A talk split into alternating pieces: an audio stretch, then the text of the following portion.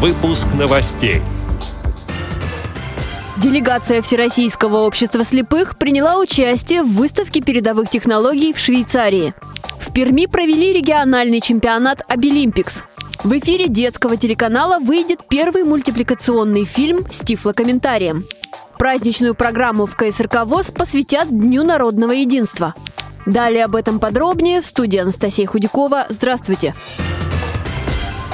Делегация Всероссийского общества слепых приняла участие в выставке передовых технологий компании Comox в Швейцарии. Она представляет новые разработки в сфере обработки кабельной продукции, оборудования для контроля качества. Часть экспозиции представляла виды работ, которые могут выполнять вручную люди с инвалидностью по зрению. Одно из направлений компании – производство расходных материалов для аэрокосмической промышленности. А затем сотрудники аппарата управления ВОЗ и ряда хозяйственных обществ посетили компанию Telsonic, которая производит оборудование для ультразвуковой сварки и других технологических процессов, сообщает пресс-служба ВОЗ.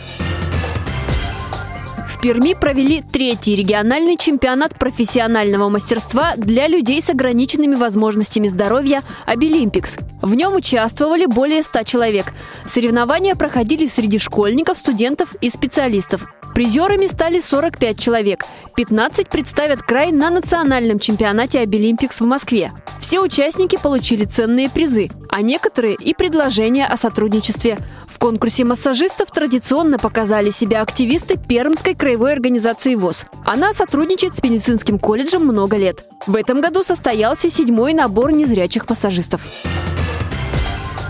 В эфире детского телеканала «Тижи» в эти выходные впервые покажут мультфильм с тифлокомментарием «Пиратка и капитан». Всего в конце этого и в течение следующего года выйдет 52 серии мультипликационного фильма о приключениях друзей. Директор по маркетингу Юлия Бриллиантова рассказала о новом проекте телеканала. Мы решили в мае этого года сделать тестовый проект мы пригласили детей из первой школы-интерната для незрячих в Кидзанию. Это город профессий. И там же был кинотеатр, где мы показали первый мультфильм с аудиодескрипцией, то есть тифлокомментированием для незрячих. Мы увидели, что действительно дети и понимают все, что происходит на экране, и у них были вот очень хорошие отклики. И мы решили немножко двинуться дальше в этом проекте и сделать уже вот час равных возможностей на тяжи. Это наш новый уникальный проект. Такого проекта нет больше ни на одном телеканале. Это будет мультик «Пиратка и капитан». Он будет идти 11 минут.